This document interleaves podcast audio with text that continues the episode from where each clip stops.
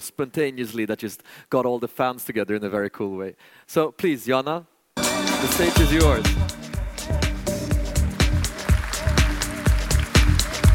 Very welcome up on stage. Please have a seat. Thank you. Uh, the next gentleman, he has two hats. One hat is that he's part of MEC, advising brands to connect through medias with all of us but he's also somebody who knows a lot about and has researched a lot about, about youth and what youth cares about. He also writes books and is a generally fantastic guy. So please, John, come up on stage. Please have a seat. I'm going to sit in the egg. Thank you. Welcome up on stage. I'll, I'll sit over here at the egg.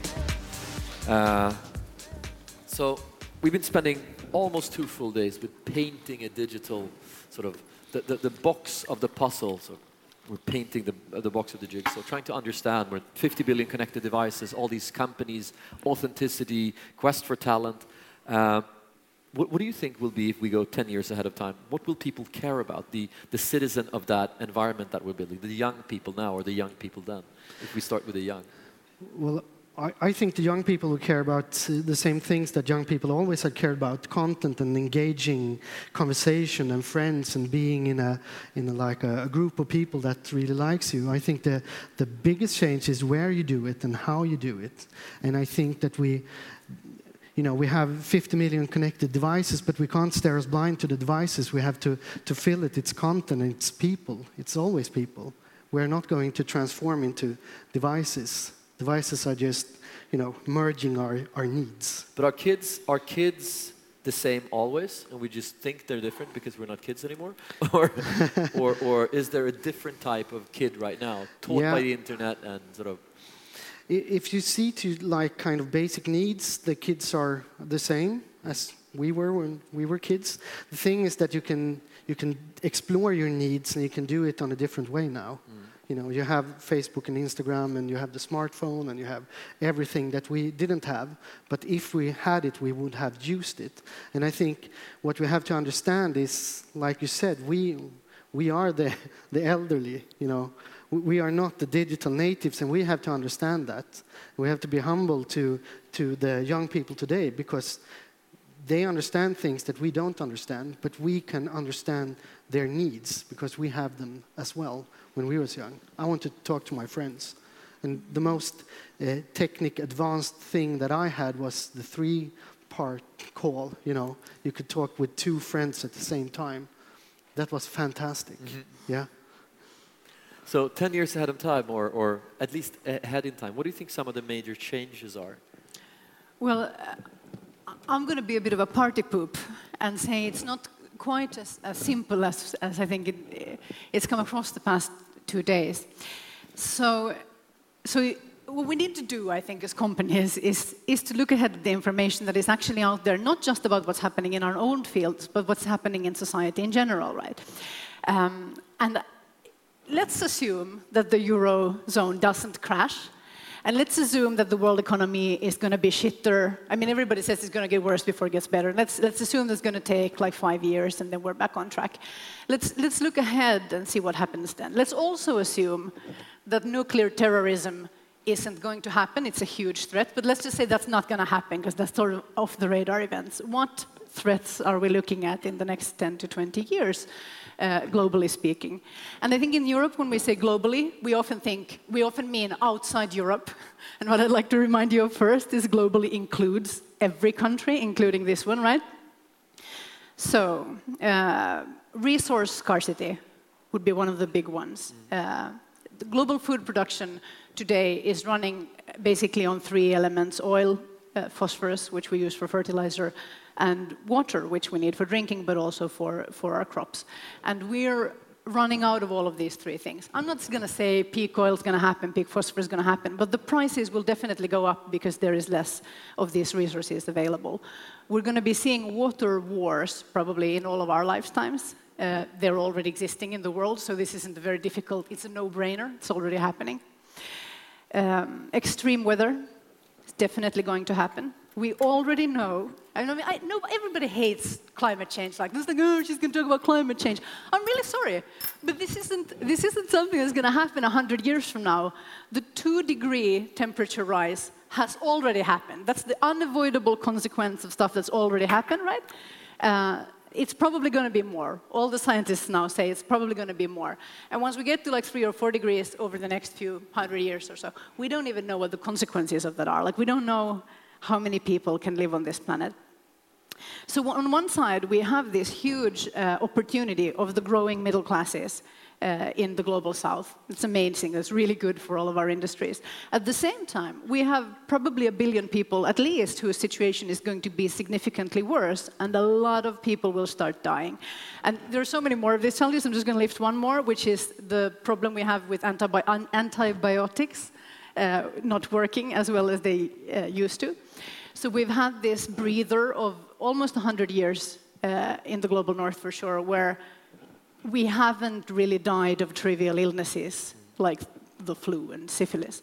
Uh, and that might change. Like we might but, start. But you're, you're, describing a very fearful society. Do you think that Absolutely. fear will be like a, a, one of the components that, that guides the, the citizens of that, you that see era? where I'm heading with this. So, yeah. so even though it's the apocalypse. So basically, the central. Let's let's think about this for a while. So all of this is happening, and most of the people who are going to start dying aren't going to be the people in this room statistically speaking, except for some extreme weather things and stuff like that. Most of us aren't going to be hit, probably. But we're going to be living in an information society where the narratives, the dominant narratives, are narratives about fear. And that, I think, is going to change very much because somehow when we look into the future and when these kids, for sure, today look at their lives, they imagine they're going to be running web agencies and playing computer games. And that's probably also true, but it's not the full story. They're going to be terrified. And this is where you guys should be paying attention because fear is bad for business. Fear stifles innovation, fear stifles investment, fear makes consumers not want to buy stuff except for maybe like guns and tinned food. Uh, I'm, I'm, taking that back yeah. to Johnny. We, are uh, we're, we're getting sort of hit with, with a, a, fairly negative but yet insightful potential yeah. view of society. How do you look upon it? Is it getting worse or better? Well, when you listen to Johanna here, well, we're facing, we're facing that somewhere along the road. It's, it's coming, but as you said, probably people in this room won't be start dying when this uh, hit us, and, and I wonder, will, will people listen to all of this? When you have this transparency, do you really want to listen when going to hell if you are afraid? Does fear make you want to listen just because you can, or will fear make you shut down yeah. just because you can? I think there are, I think there are two two likely outcomes, and both will probably happen, right? So one side of it is alienation and isolating yourself yeah. from these realities. And I mean, I'm a huge gamer. I love all of that stuff. But we are also create. We've made it very easy for us, ourselves to turn off the real world if we want to. So that's absolutely going to grow. And of course, always in crisis, the entertainment industry is boom. So good on you, everybody who's in the gaming industry. Um, but I think another side of it is that that people will also, a lot of people will also want to engage. And I think especially young people, which is ironic, right? Because young people don't understand about consequences, basically. You do not even have that part of your brain until you're like 25.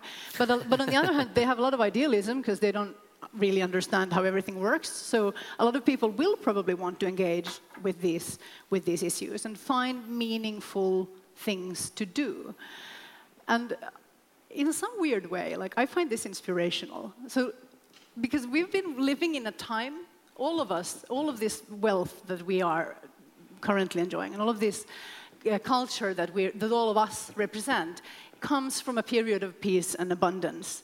But what we've been kind of lacking is purpose, unless you count as purpose starting a really cool startup and you know cashing out but, and I think, five I years think later. That could be and I think there could be a lot of different routes to purpose, but you have to find that yourself. Mm. Before, and, and still in many countries, religion gave yeah. you purpose in life. Uh, you, we were in kumbaya, my lord, but it was okay because it was something better afterwards. And then you take away religion, even though we're safer and wealthier and healthier, depression is just going up dramatically. So, so I'm sort of, I'm sort of debating with myself whether I think society going forward will be a nicer place with more happy people, or just a place with more depressed people. Yeah, but, but like, if, the weird thing is, purpose makes us happy, and I don't know. Like, I'm going to have to ask you, but isn't aren't young people looking for like tribes and and con- connections? Yeah, they do. They want to to be in a group with friends and people who think uh, alike. But, but I, I, think when, when you're describing the world going to hell, uh, will how will that affect the networking society? Because the parts of the world that then will, will go to hell, will they be uh, connected? Will they be online? Mm. If you know you have a hurricane that sweeps away 400 people and 400,000 people, maybe. Yeah. So will we will we hit uh, 50 million uh, connected devices if we are going to I think, uh, apocalypse? I think this apocalypse will be televised. Yeah, okay. Or it'll be on, on CNN or No, BBC. it'll be on Bambuser at least, yeah, okay. you know, uh, because these devices are there. Of course, then the problem is that all of these networks, all of this infrastructure is really, really. Um, it's not resilient, right? So even in the Nordic countries, every year, every second year, or something like last Christmas, except everybody seems to have forgotten. In Sweden and Finland, we had a storm. Like, we just had a lot of snow. And in Finland, for sure, in southern Finland, in the civilized parts of the country, there were people who were without electricity for 10 days. You know, in Finland, the tech capital of, you know, the world, as far as we're concerned. I know the Swedes have other ideas about it. That means, you know, if you don't have electricity in Finland in the winter, you probably don't have heat. Your freezer's gonna melt, you can't use your oven, and you can't use your phone, because you can't, you know, if you get ill, you can't call for an ambulance because everybody's mobile phones are out of power by day like three, probably, even if you're, you're being very careful with this. And the internet's not working. So, ironically, not even, we think that we are safe as well, and we're not. But um, I'll, I'll take us back from right or wrong. I'll take us back from sort of the, the potential negative situation. And if you look at the world going concern, it's going to be there. It's not going to be blown up. It's not going to be too warm or too cold. We're going to be here, but we're going to be 10 years ahead of time. And we're going to be here at SIME, and some people are going to tell how they connect with the citizens of that time. Mm. The elderly citizens, how are we going to be when we are elderly? Are we going to be super techie demanding? Are we going to want to have nightclubs that we go to because, you know, we like the same music as everybody else? Or what, what's going to happen with that? Because before, when you were 30s, I saw some statistics, you never changed music taste or clothing taste. So that means that all sort of senior citizens froze at 30, and then they had the same like checkered little hat and, and so forth. Demographically we're speaking, we're not going to stop working. At least that's impossible mm. uh, here. Uh, and I don't know, like I, I, I look at young people, but of course already I'm 34, and I'm like, they don't even want to work. Like no. we've raised them wrong. I'm sorry, we have not prepared them for the world that is coming. We've prepared them for the fantasy that we're all living. And I wonder about you guys who are like running, who have startups like, do you think your kids will be entrepreneurs? And did you have kids in your 30s and 40s? Like, aren't you just going to give them a pile of money when you die and then they're not going to do anything? Because, I, I, mean, I'm, I'm, seriously, I don't have kids yet, so I'm a little worried about this. Like, what, really, what are we doing? We should probably be like Sarah Connor, you know, in the Terminator movies. We should be like preparing the kids for the apocalypse, but that's not what we're doing. We're saying, you're my precious snowflake. You can do whatever you want in the world. Probably not. Like that's pro- we don't know what's going to happen, but that's probably not going to be the reality. I don't know. I'm turning no, you got, to you. You got, you're the authority on you the got ap- apocalyptic on us now again. yeah. I'm sorry. Uh, Actually, I'm not apologizing. You know, no, no, no, apocalyptic. yeah, no. No, but but uh, no, but I, I, want I want to find out sort of what did these, what do we do different now, uh, then than now? Then than now. Yeah. So if, if I'm 18, 10 years from now, how, how is, are things different? Will I work remotely with an Indian company? Will I don't get a job at all? Or will I sort of uh, hang out with my grandparents every day because we're connected? Or is it, you know, once a year? Or, or how, how does this sort of, are, are we going to raise our children differently because we're going to be in connection with them all the time because of, we already are right now? I mean, the, the amount of messages between parents and children is transforming us back to the village where you actually met the kid a couple of days every day. So, so some, some, thoughts around, around sort of the changes in the society. Well, you are going to run SIME, right, in 10 years, so you will be sitting here. Um, and we're sitting here as well. Now, I, I, think what we will do differently is about the, the, the technology and the digital, of course. Uh, but I don't know how much how much will we adapt? I think it will be more interesting to look at the 13-year-old in 10 years. What will, de- what will they do? We know that today, uh, 50% of the three-years-olds in Sweden are online. So 10 years from now, they are 13. What will their demands be on the, the like the, the authority, the company, their work? You know, it's going to be it's going to be different. And and I think that's the, the interesting thing. If you look at from a marketing perspective or a brand perspective, you have to start think at this now, because the change is going to happen very very fast. It's going to be technical, social driven. Uh, so I don't think that the most interesting question is what we're doing in 10 years. It's mm-hmm. what the, the three year olds are doing in 10 years. I think you're absolutely right. Absolutely right. And I think that one of the things that I've missed in the conversation here, apart from a sort of global outlook in general, mm-hmm. is that time perspective. Will your company even exist 10 years from now? Because uh, there are startups that are built to be legacy companies. Google has a 100 year vision and so on. But most companies today aren't. And it has to do a little bit with that entrepreneurial culture as well, which is about creating and selling. And those individuals who are great at creating those companies, that's what they should be doing. But maybe somebody needs to be running companies. Like maybe we need to be thinking about what kind of companies are resilient. Uh, not just sustainable, but also resilient against things like um, uh, economic downturns, which are inevitable anyway, and other kinds of challenges. And something really interesting was said on this stage today about the value gap between generations.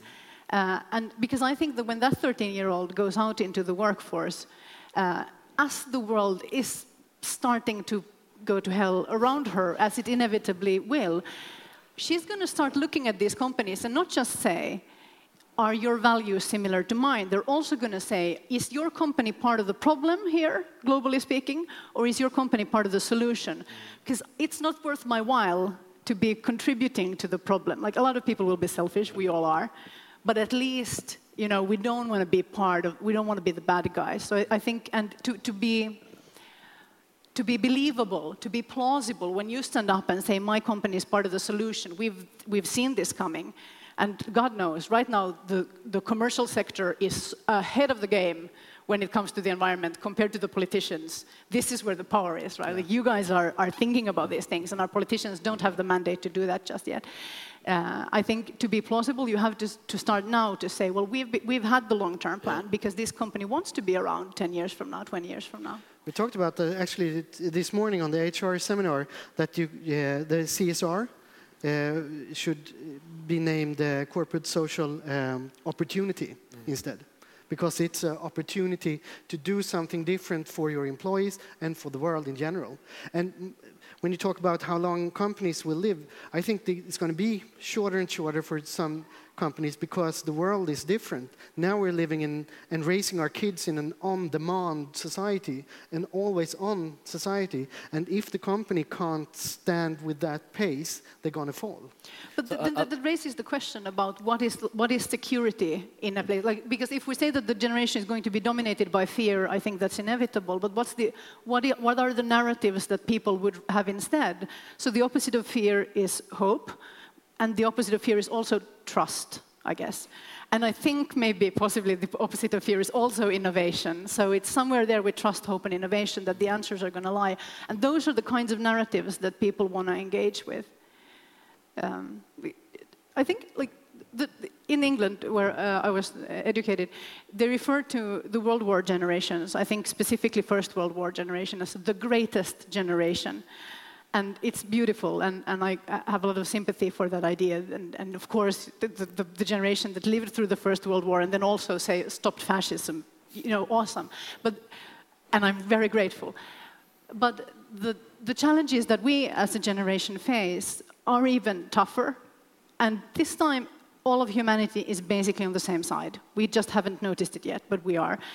And, and isn't it like if you want to be epic, isn't that the most epic journey? Like, isn't that the most epic challenge to be allowed to be part of?